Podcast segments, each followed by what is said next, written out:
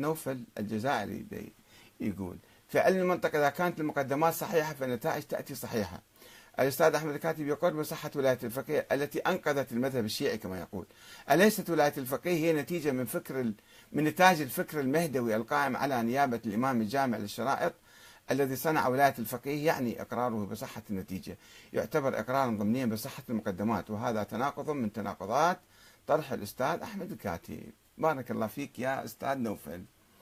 هذا مو مو نتيجة من المقدمات هذا انقلاب على الفكر الإمامي. لو تدرس بعمق وأنا كاتبة بعمق يعني وبصورة موسعة لو تقرأ كتابي التطور الفكر السياسي الشيعي من الشورى إلى ولاية الفقيه فأنت تشوف شلون صار تطور ولا انه الشيعة وقعوا بأزمة فبدأوا يحاولون بأظافيرهم عبر ألف سنة أن يخرجوا من هذا البير اللي وقعوا به نتيجة القول بالإمام المهدي موجود إمام الثاني عشر يعني وهو غائب ويحرم إقامة العمل السياسي أو الدولة. فبدأوا الشيعة بأظافيرهم يحفرون هذا السرداب أو هذا البير السقف حتى طلعوا من هذا البير بعد ألف سنة. فهو مو امتداد ولا مقدمات هذا ضد.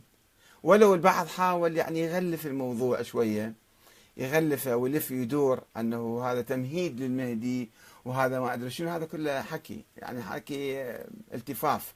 وإلا حقيقة الفكرة يعني مو معقولة المقدمات إذا كان فكره الامام مهدي مقدمة لهذا الفكر فكان لازم يأتي آه، هذا الفكر نتيجة مطابقة للمقدمات. مو يجي ضد المقدمات. وما دام جاء هذا الفكر ضد المقدمات وهذا ما يسموه أنه هاي مقدمات الا إنما هذا انقلاب.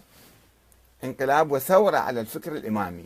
ولو تراجع أنت مثلا التاريخ القديم أيام الشيخ الصدوق كانوا يقولون كان يقول الشيخ الصدوق عرضوا عليه الزيديه تعال سووا ولايه الفقيه. في كتاب مقدمة كتابه إكمال الدين وإتمام النعمة. يقول مستحيل إحنا نقبل ولايه الفقيه لأنه هذا يعني ينسف دين الإمامية كما هو يعبر. يعني دين الإمامية تماما يعني هذا. بعد ما يبقى شيء يعني ليش إحنا نؤمن بنظرية الإمامة؟ طارت نظرية الامامه إذا إذا آمنا بولايه الفقيه. وفعلا كلامي يقول كلامه صحيح الشيخ الطوسي الشيخ الصدوق آه، لو لم يكن له ليس علاقة بالدين فلماذا رفضها الإمام علي؟ الإمام علي من قال رفضها؟ بايع بايع أبو بكر بعدين. ما خلافات شخصية كانت مو مسألة دينية. خلافات شخصية وبعدين مو قضية. حتى الإمام علي ما ينظر للسياسة والخلافة نظرة دينية. واجب أن يطبق الدين من خلالها مو هي هي دين. أه حتى المهدي بحث تاريخي لماذا الإصرار عليه أستاذ نوفل.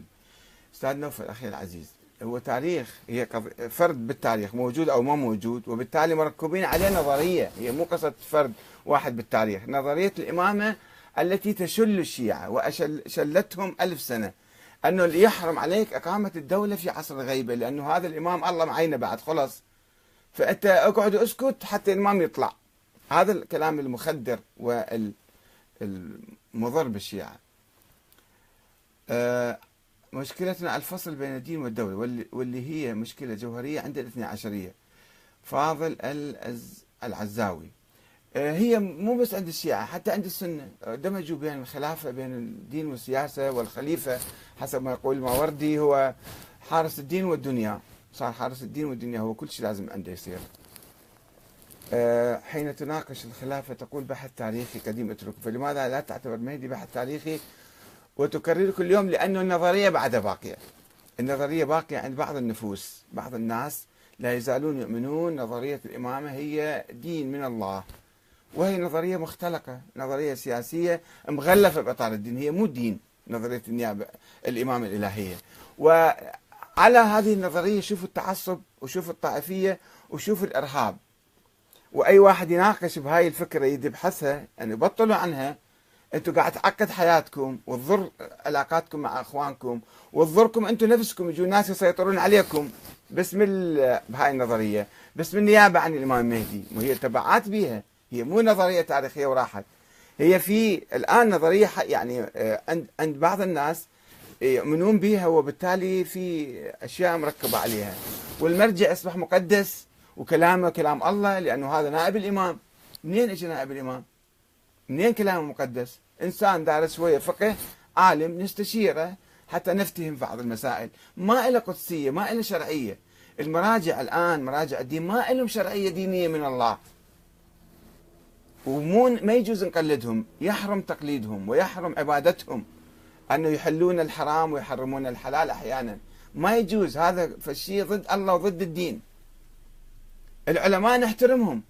عالم قدير حكيم مثل السيد السيستاني اجى قال مثلا تعال سووا انتخابات. تعالوا حافظوا على الوحدة الوطنية. لا تسوون طائفية. تعالوا مثلا آه، حاربوا داعش.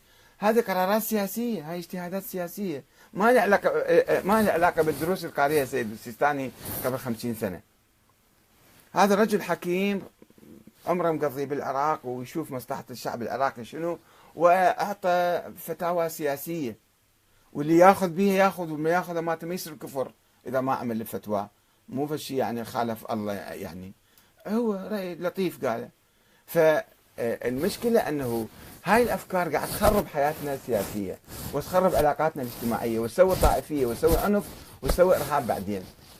يعني شوفوا أنتم الآن لاحظوا ردود الفعل. شفتوا هذا الشيخ اللي اللي إمام جمعة بغداد يقول إنه هو عنده قضية يعني هاي كفر أنت اذا ناقشت هالمسائل انت كفرت ليش يا أخي؟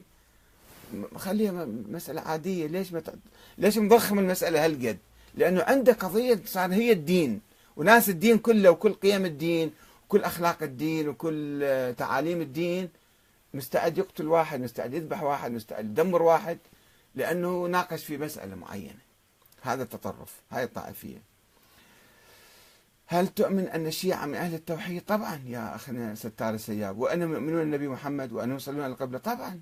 ما في شك يا أخي العزيز. ليش تسأل الأسئلة هذه؟ أسئلة بديهية جدا. فماذا بعد؟ وما يضر عقيدة المسلم الموحد سواء اعتقد بعصمة الأئمة والصحابة جميعا أو لا؟ وهل يسأل المسلم يوم القيامة عن النظريات السياسية أو شكل الحكم؟ أليس المسلم من سلم الناس من لسانه ويده أستاذي إلى أين تريد الوصول؟ أما نزاع الشيعة واختلافهم حول الإمام من الإمام وتفرقهم إلى عدة فرق فهذا قصور في فهمهم وإدراكهم وهو خطأهم كما حصل مع رسالة محمد صلى الله عليه وسلم. حين تفرق المسلمون إلى عدة فرق هل العيب في الرسالة أو في حاملها؟ ستار السياب يسأل. شوف يا أخي العزيز الدين واضح. أنا كم مرة قلت؟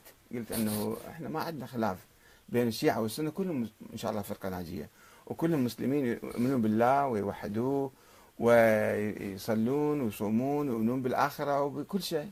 ما في فرق بالدين إنما بالفكر السياسي. وهاي النظريه نظرية الإمامة. نظرية قبل 1300 سنة إجوا جماعة اختلقوها وركبوها على أهل البيت وطلعوا من عندها أولاد بعدين. واستمرت إلى الآن صار في عقد. صار عندنا عقدة تاريخية في قراءة التاريخ وفي علاقتنا مع بقية المسلمين. نقعد نسب فلان وفلان وفلان ونلعنهم ونعتبر هذا عبادة. هذا يولد حالة سلبية ضدنا يعني ردود فعل.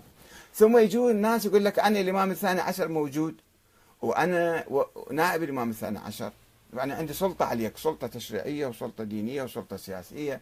وأنا فوق الدستور وأنا فوق الشعب وأنا فوق كذا وأنا كل شيء أقدر أسوي. صارت دكتاتوريه دينية.